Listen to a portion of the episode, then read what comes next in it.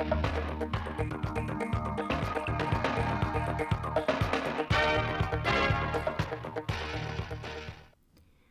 quý vị và các bạn nghe chương trình thời sự phát thanh của Đài Phát thanh Truyền hình Thanh Hóa.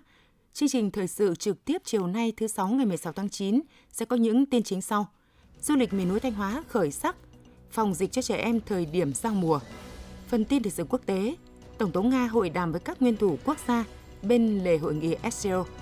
Bất chấp lằn xanh đỏ của Nga, Mỹ tiếp tục hỗ trợ quân sự cho Ukraine. Sau đây là nội dung chi tiết.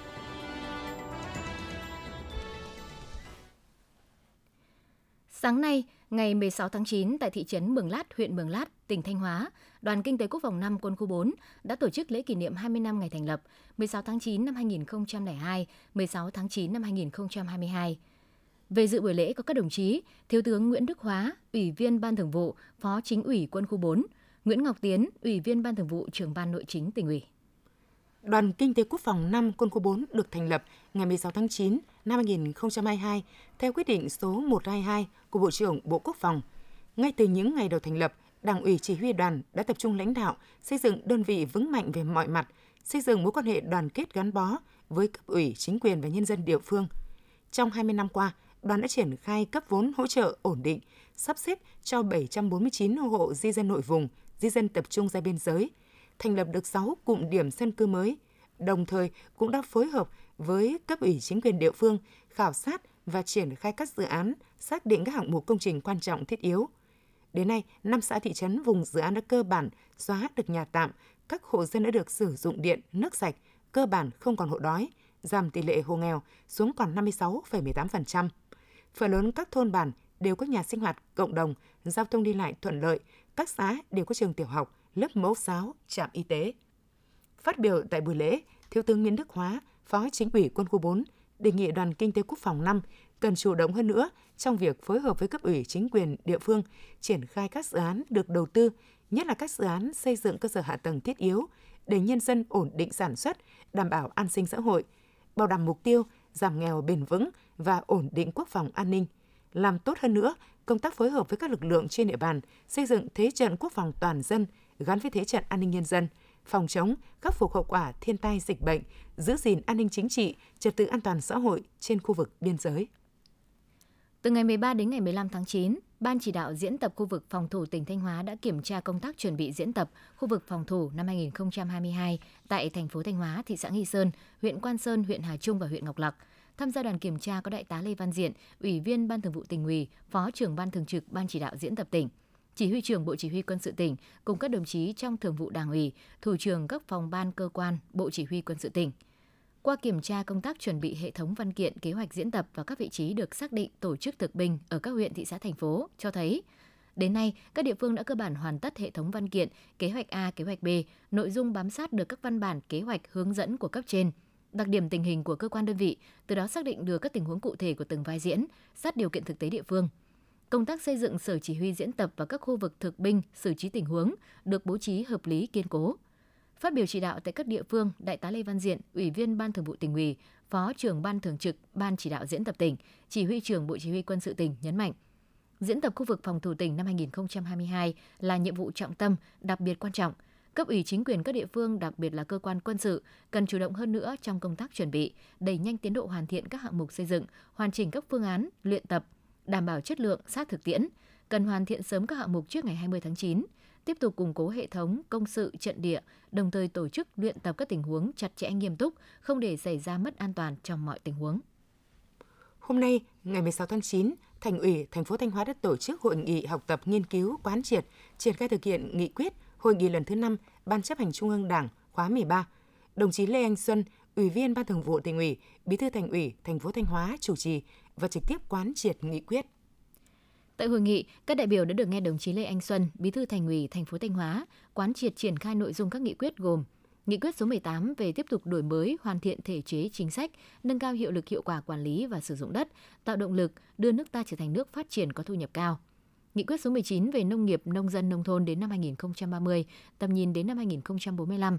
Nghị quyết số 20 về tiếp tục đổi mới, phát triển và nâng cao hiệu quả kinh tế tập thể trong giai đoạn mới. Nghị quyết số 21 về tăng cường củng cố, xây dựng tổ chức cơ sở đảng và nâng cao chất lượng đội ngũ đảng viên trong giai đoạn mới. Đồng chí Bí thư Thành ủy thành phố Thanh Hóa yêu cầu các đại biểu dự hội nghị tiếp thu đầy đủ ý nghĩa, tầm quan trọng của việc học tập nghị quyết trên tinh thần nghiêm túc, trách nhiệm, khắc phục bệnh hình thức, tham gia đầy đủ. Sau hội nghị này, các bí thư cấp ủy cơ sở phải trực tiếp chỉ đạo và chịu trách nhiệm về chất lượng triển khai, học tập, quán triệt nghị quyết ở địa phương cơ quan đơn vị mình. Cũng tại hội nghị, Thành ủy thành phố đã thông qua kế hoạch hành động thực hiện các nghị quyết của hội nghị lần thứ 5 Ban chấp hành Trung ương Đảng khóa 13. Quý vị và các bạn đang nghe chương trình thời sự phát thanh của Đài Phát thanh Truyền hình Thanh Hóa. Chương trình đang được thực hiện trực tiếp trên 6 FM tần số 92,3 MHz. Tiếp theo là những thông tin đáng chú ý mà phóng viên đài chúng tôi vừa cập nhật. Thưa quý vị và các bạn, sáng nay, ngày 16 tháng 9, tức ngày 21 tháng 8 âm lịch, huyện Ngọc Lặc đã tổ chức lễ dân hương tại đền thờ Trưng Túc Vương Lê Lai. Tới dự và dân hương có đồng chí Đầu Thanh Tùng, Phó Chủ tịch Ủy ban dân tỉnh, lãnh đạo Sở Văn hóa Thể thao và Du lịch, lãnh đạo huyện Ngọc Lặc và đông đảo nhân dân du khách thập phương. Lễ dân hương được bắt đầu bằng màn múa rồng rước kiệu về đền thờ Trung Thúc Vương Lê Lai, tái hiện truyền thống con rồng cháu tiên, với mong ước mưa thuận gió hòa, nhân khang vật thịnh, mùa màng tốt tươi.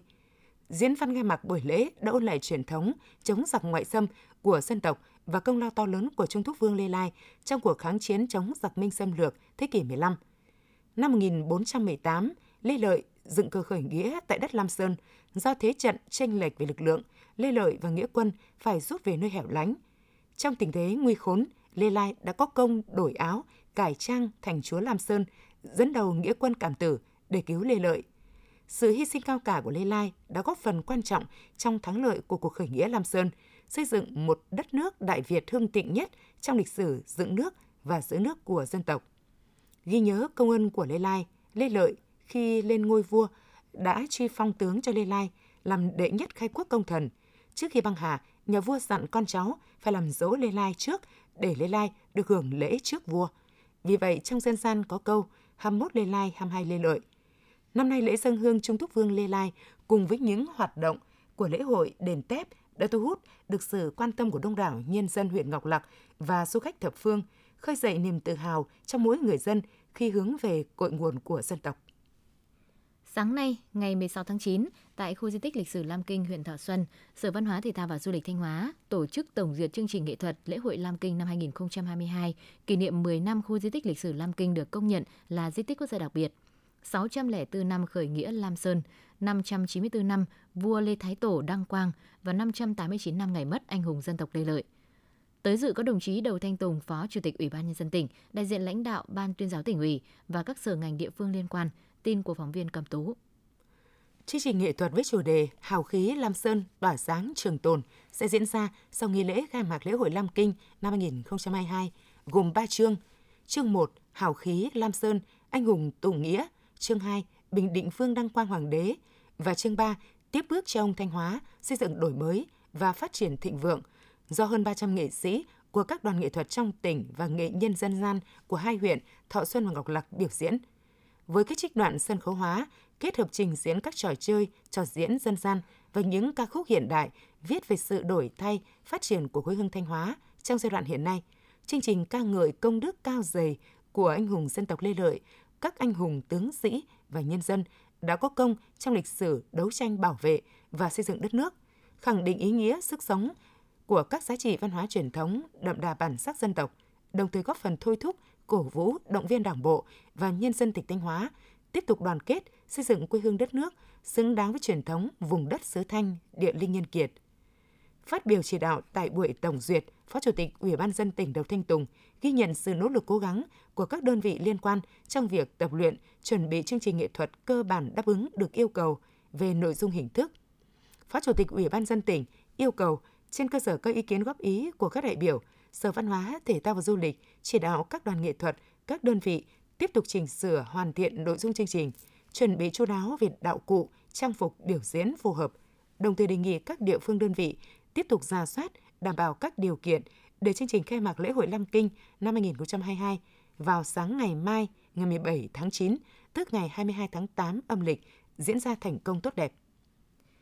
Thưa quý vị và các bạn, sau khi cuộc khởi nghĩa Lam Sơn kết thúc thắng lợi, anh hùng giải phóng dân tộc Lê Lợi lên ngôi vua, mở ra vương triều hậu Lê kéo dài 360 năm. Trong đó, giai đoạn đầu thời Lê Sơ trải qua 100 năm với 10 đời vua, từ năm 1428 đến năm 1527, được xem là thời kỳ thịnh trị hưng vượng bậc nhất trong lịch sử phong kiến Việt Nam. Trên đất Thanh Hóa, nơi khởi dựng sự nghiệp, nhà Lê Sơ đã cho xây dựng nhiều công trình kiến trúc, đền đài, lăng tẩm. Ngày nay, nhiều di tích vẫn còn tồn tại, ghi dấu vàng sau một thuở, là nơi hậu thế tri ân công đức các bậc tiền nhân đối với sự nghiệp dựng nước và giữ nước. Bài viết của phóng viên Cẩm tú Năm 1430, sau khi lên ngôi, để tri ân tiên tổ, tôn vinh nơi khởi thủy đại nghiệp, Đức vua Lê Thái Tổ trao đổi vùng đất Lam Sơn thành Lam Kinh hay còn gọi là Tây Kinh để phân biệt với Đông Kinh Hà Nội. Năm 1433, sau khi vua Lê Thái Tổ băng hà, thi hài đức vua được đưa về an táng ở Lam Kinh. Các điện miếu cũng bắt đầu được xây dựng và từ đây Lam Kinh trở thành nơi an nghỉ của các vua và thái hoàng, thái hậu sau khi qua đời. Hệ thống lăng miếu và bia ở Lam Kinh là những công trình kiến trúc giản dị, gần gũi, song cũng rất tôn nghiêm.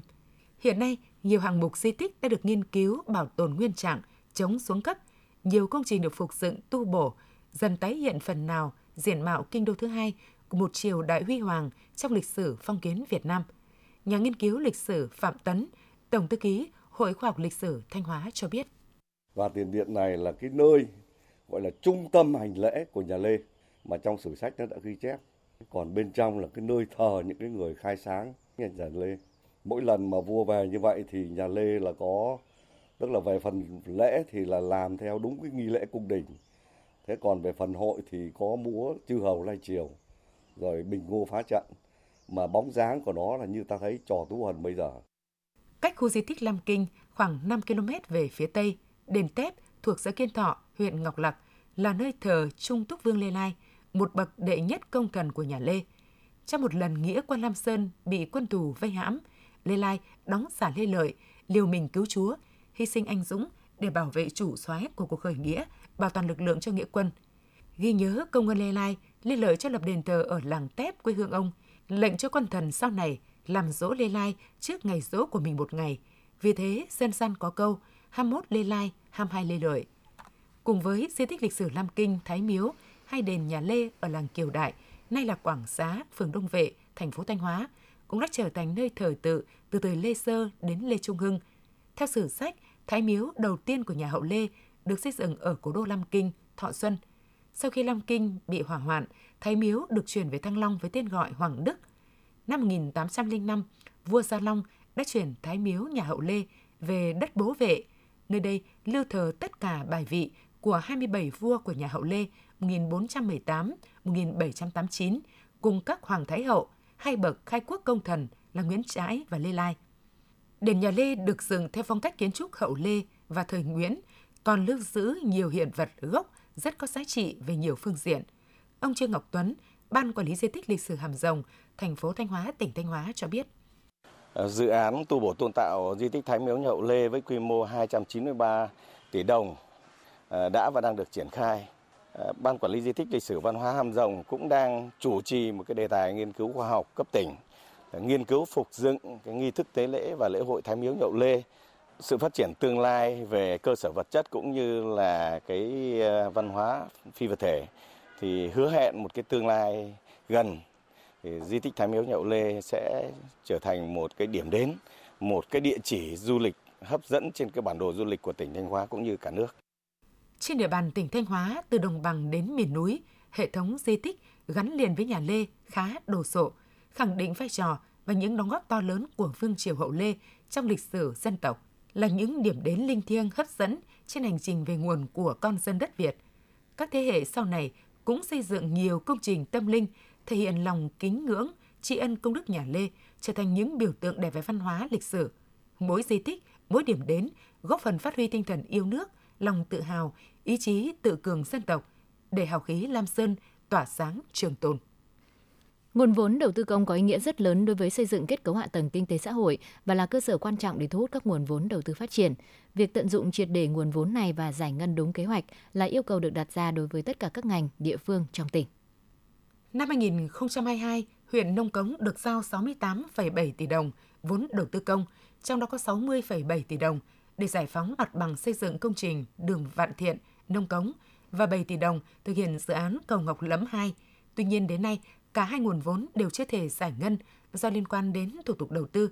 Để đảm bảo trình tự, giải phóng mặt bằng và tiến hành xây dựng nhanh nhất, huyện đã chủ động tuyên truyền để nhân dân hiểu về ý nghĩa của các dự án, đồng thời thực hiện các bước kiểm kê, lên phương án bồi thường, hỗ trợ khi nhà nước thu hồi đất. Ông Hoàng Văn Khiêu, Chủ tịch Ủy ban dân xã phản Thiện, huyện Nông Cống nói. Nhà nước thì theo quy định cái áp giá và đền bù thu hồi theo quy định của tỉnh.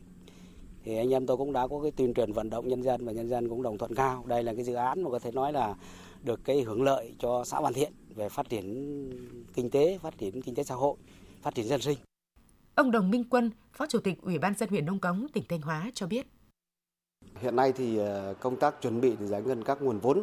về mặt hồ sơ pháp lý về phía huyện thì ờ, huyện đã chuẩn bị đầy đủ đồng thời cũng có đã làm việc với nhân dân để công khai dự toán dự thảo để nhân dân nắm được và xin ý kiến nhân dân à, khi mà nghị quyết được ờ, chuyển đổi mục đích sử dụng thì ờ, chúng tôi sẽ căn cứ vào quyết định ờ, thu hồi chi trả kinh phí cho nhân dân song song đó thì sẽ đẩy nhanh được cái tốc độ giải ngân vốn đầu tư công trong những tháng còn lại của năm 2022. Dù Thanh Hóa nằm trong nhóm các địa phương có tỷ lệ giải ngân vốn đầu tư công dẫn đầu cả nước, song tiến độ giải ngân lại không đồng đều giữa các địa phương đơn vị. Kết quả cũng chưa được như kỳ vọng. Các nguyên nhân chính được xác định là do thủ tục đầu tư theo quy định còn kéo dài, giá nguyên vật liệu tăng cao, thủ tục chuyển đổi mục đích sử dụng đất mất nhiều thời gian, giải phóng mặt bằng gặp nhiều vướng mắc, khó khăn. Năng lực của một số chủ đầu tư, tư vấn nhà thầu xây lắp còn yếu kém. Vì vậy, với những địa phương đơn vị có sự sáng tạo trong cách làm và vận dụng cụ thể trong từng trường hợp thường đem lại hiệu quả cao hơn. Ông Dương Thanh Xuân, Giám đốc Ban Quản lý Dự án Đầu tư xây dựng huyện Thường Xuân cho biết. Liên quan đến các cái dự án thì uh, vừa qua thì có những cái ờ, dịch giả nên là một số dự án của huyện nó cũng, cũng hiện tại bây giờ cũng đang vướng mắc và đang chậm tiến độ so với mặc dù cái kế hoạch giải ngân chúng tôi đã hết sức ừ, thực hiện các dự án ví dụ như thế là ờ, một số dự án là bà con nhân dân là ở vùng cao là tự động hiến đất và cho giải phóng đi bù bù trước và và thực hiện nhận tiền bồi thường sau thế nên là có những cái dự án thì tỷ lệ đạt là cao nhưng mà cũng có những dự án thì tỷ lệ đạt là ừ, kế hoạch giải ngân là không đạt theo cái tiến độ 8 tháng năm 2022, tỉnh Thanh Hóa giải ngân vốn đầu tư công được gần 6.500 tỷ đồng, đạt 58,9% kế hoạch năm, nằm trong nhóm các địa phương có tỷ lệ giải ngân vốn đầu tư công cao nhất cả nước đến thời điểm này. Với quyết tâm giải ngân hết kế hoạch vốn được giao, chính quyền tỉnh Thanh Hóa đang tiếp tục đưa ra các giải pháp đồng bộ quyết liệt hiệu quả nhằm đẩy nhanh tiến độ thực hiện từ nay đến cuối năm. Ngay trong tháng 9, tỉnh Thanh Hóa sẽ giả soát, kiên quyết điều chỉnh vốn đối với các dự án chậm tiến độ, giải ngân thấp, bổ sung vốn cho những dự án có nhu cầu để nâng cao tỷ lệ giải ngân của tỉnh. Quý vị và các bạn vừa theo dõi phóng sự Thanh Hóa đẩy nhanh giải ngân vốn đầu tư công. Thưa quý vị và các bạn, Thanh Hóa là địa phương có nhiều tiềm năng lợi thế cho phát triển du lịch. Sau khi dịch COVID-19 được kiểm soát, du lịch miền núi Thanh Hóa đã khởi sắc hơn với nhiều dự án đầu tư mới và thêm nhiều điểm đến hấp dẫn du khách, phản ánh của phóng viên Minh Thúy. Trong thời gian qua, nhờ thực hiện tốt công tác quảng bá, nhiều điểm đến du lịch ở miền núi Thanh Hóa đã thu hút được rất đông du khách, trong đó phải kể đến Thác Mây huyện Thạch Thành, khu bảo tồn thiên nhiên Pù Luông Bá Thước, Bến En huyện Như Thanh, suối Cá Thần Cẩm Lương, Bản Mạ huyện Thường Xuân, Bản Hang huyện Quan Hóa và nhiều di tích tâm linh, danh lam thắng cảnh khác. Trong đó, từ đầu năm đến nay, Thác Mây ở xã Thạch Lâm, huyện Thạch Thành đã đón được hơn 100.000 du khách. Doanh thu từ bán vé tham quan đạt khoảng 2 tỷ đồng. Ông Nguyễn Văn Quyền, Bí thư Đảng ủy xã Cẩm Lương, huyện Cẩm Thủy, Thanh Hóa cho biết.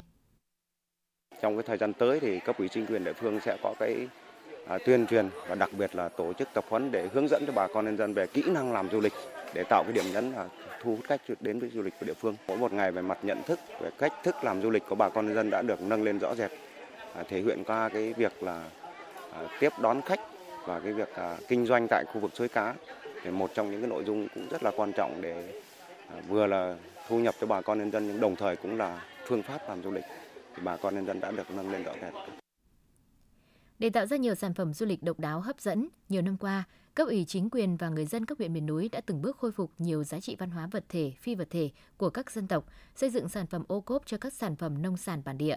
Với thông điệp Thanh Hóa điểm đến an toàn, tỉnh Thanh Hóa và Sở Văn hóa Thể thao và Du lịch cùng các ngành chức năng đã tổ chức nhiều hoạt động kích cầu du lịch ở các huyện miền núi như xây dựng thêm nhiều sản phẩm du lịch, tổ chức các sự kiện quy mô lớn để thu hút du khách, tăng cường liên kết hợp tác với các địa phương để phát triển du lịch nội địa nói chung và khu vực miền núi nói riêng tỉnh Thanh Hóa cũng đã tập trung nguồn lực, hoàn thiện và nâng cấp cơ sở vật chất kỹ thuật du lịch ở các huyện miền núi, đẩy nhanh tiến độ thực hiện các dự án lớn với những tổ hợp nghỉ dưỡng vui chơi giải trí đẳng cấp để nhanh chóng tạo sản phẩm du lịch cao cấp có tính cạnh tranh khác biệt.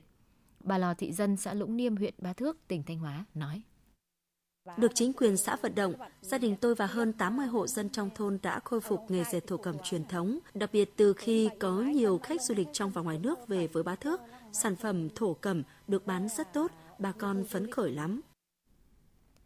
Sự quan tâm của các cấp các ngành, các tổ chức đoàn thể, doanh nghiệp, du lịch và người dân sẽ là những yếu tố quyết định xây dựng những điểm đến an toàn thân thiện hấp dẫn ở miền núi, góp phần thực hiện mục tiêu Thanh Hóa đón trên 10 triệu lượt khách, tổng doanh thu du lịch đạt gần 18.000 tỷ đồng trong năm 2022. Thời tiết đang trong giai đoạn giao mùa là môi trường thuận lợi cho các vi khuẩn, virus gây bệnh phát triển. Trẻ em là đối tượng có hệ miễn dịch kém, chưa kịp thích nghi với sự thay đổi nên rất dễ nhiễm bệnh, đặc biệt là các bệnh lây truyền qua đường tiêu hóa, đường hô hấp.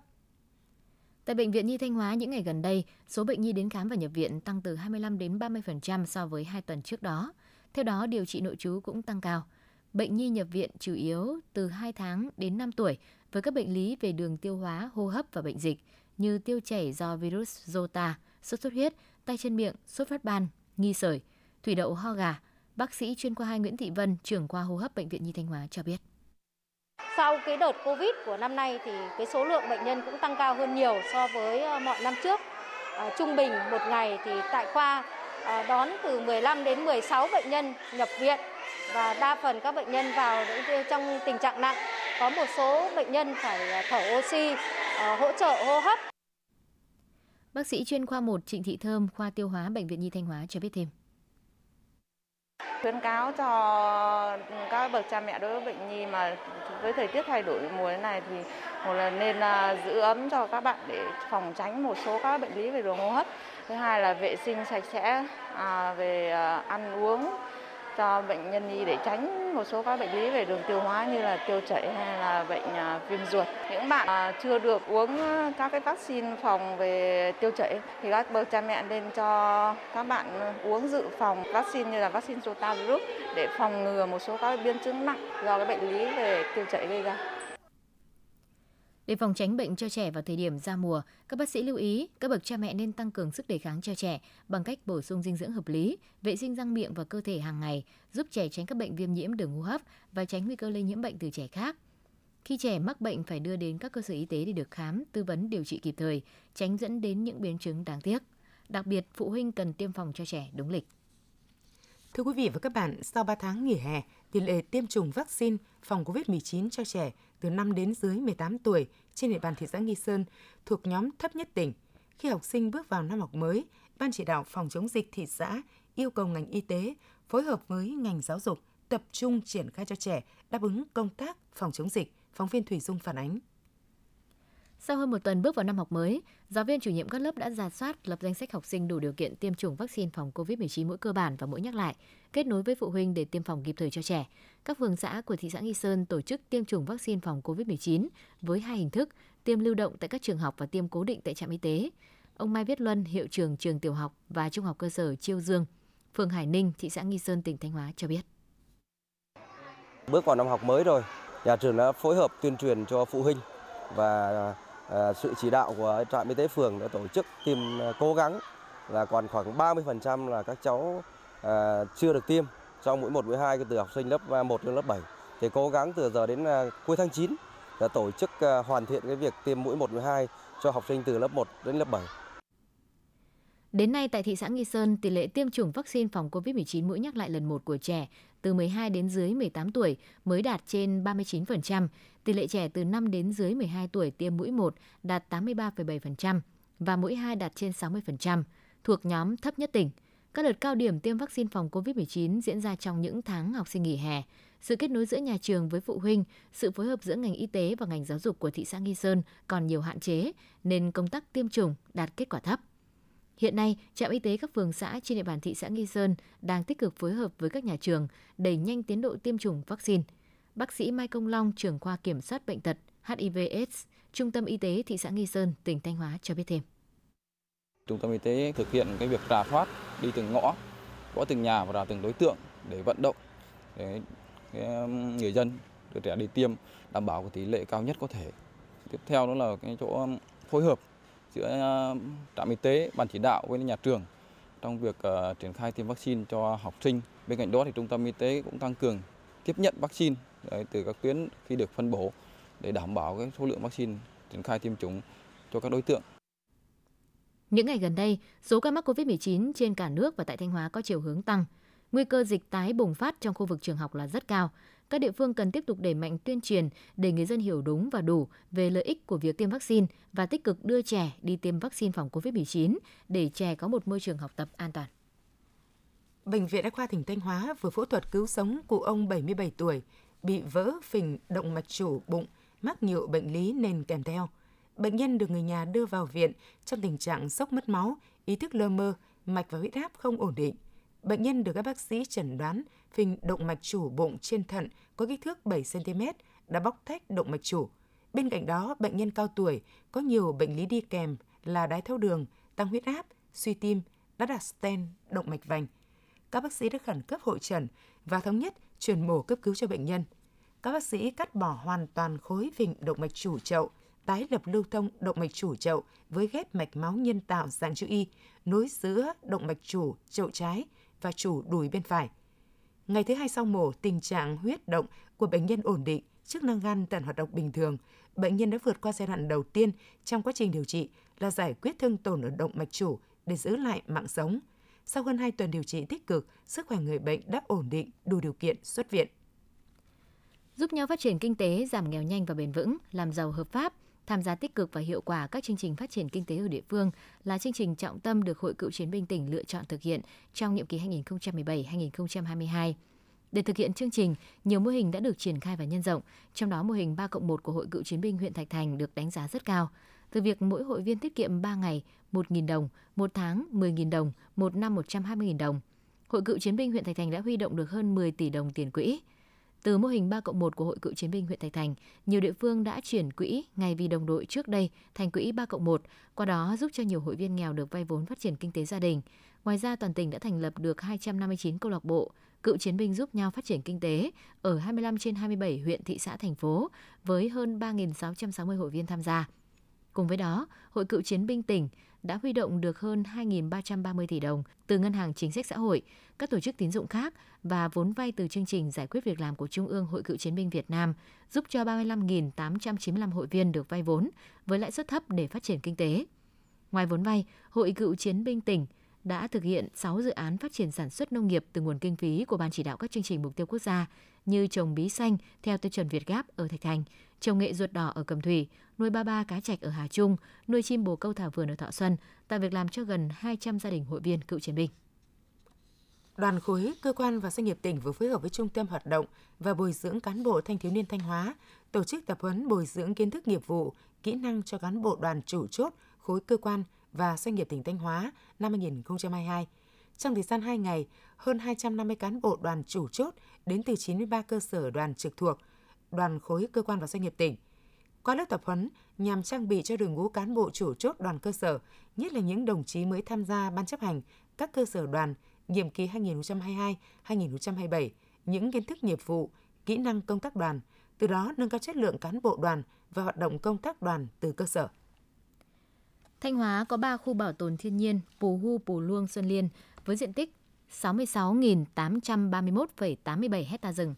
Nhiều năm qua, người dân nơi đây đã cùng với các lực lượng chức năng chung sức giữ màu xanh cho những cánh rừng. Các khu bảo tồn thiên nhiên Pù Luông, Xuân Liên, Pù Hu quản lý bảo vệ bảo tồn hơn 66.831 hecta rừng, thực hiện Nghị định số 75 ngày 9 tháng 9 năm 2015 của Chính phủ về cơ chế chính sách bảo vệ và phát triển rừng gắn với chính sách giảm nghèo nhanh bền vững và hỗ trợ đồng bào dân tộc thiểu số. Các khu bảo tồn thiên nhiên đã giao khoán hơn 50.000 hecta rừng cho cộng đồng thôn bản quản lý bảo vệ. Việc giao khoán quản lý bảo vệ rừng cho cộng đồng các thôn bản đã góp phần giữ vững an ninh rừng, Theo báo cáo của các khu bảo tồn thiên nhiên Pù Hu, Pù Luông, Xuân Liên, trong 8 tháng năm 2022 xảy ra 4 vụ liên quan đến an ninh rừng, trong đó các khu bảo tồn thiên nhiên Pù Hu, Xuân Liên không để xảy ra vụ việc vi phạm luật lâm nghiệp. Đáp ứng yêu cầu nhà ở xã hội cho người lao động và cũng như từng bước hiện thực chỉ đạo của Thủ tướng Chính phủ, Ủy ban dân tỉnh Thanh Hóa vừa có văn bản thông báo sẽ hủy kết quả sơ tuyển tổ chức lựa chọn lại nhà đầu tư đối với 5 dự án để bố trí quỹ đất xây dựng nhà ở xã hội. Đó là các dự án khu dân cư phường Đông Lĩnh, khu dân cư phường Nam Ngạn, công viên thể thao Đình Hương, phường Đông Thọ, khu dân cư phía tây đường Hải Tượng Lãn Nông, phường Quảng Thắng, khu nhà ở thương mại phường Đông Tân. Các dự án này đều ở thành phố Thanh Hóa, được Sở Xây dựng Thanh Hóa lập phương án điều chỉnh quy hoạch với mục đích bố trí quỹ đất 20% xây dựng nhà ở xã hội. Về cơ bản, các dự án này có diện tích được phê duyệt khá lớn, nhưng mới tập trung vào đất ở thương mại và đất dịch vụ hỗn hợp chưa được bố trí quỹ đất xây dựng nhà ở xã hội theo quy định. Với việc điều chỉnh lại 5 dự án này sẽ tạo ra một quỹ đất khá lớn cho phép xây dựng nhà ở xã hội. Đây là một tín hiệu tích cực, chắc chắn nhận được sự quan tâm, chờ đợi của nhiều người lao động. Quý vị và các bạn vừa theo dõi phần tin trong tỉnh của Đài Phát thanh và Truyền hình Thanh Hóa. Thực hiện chương trình biên tập viên Hương Giang, các phát thanh viên Minh Thu Thủy Dung, kỹ thuật viên Tiến Quân, tổ chức sản xuất Nguyễn Thanh Phương, chịu trách nhiệm nội dung Nguyễn Huy Long. Tiếp ngay sau đây là bản tin thời sự quốc tế.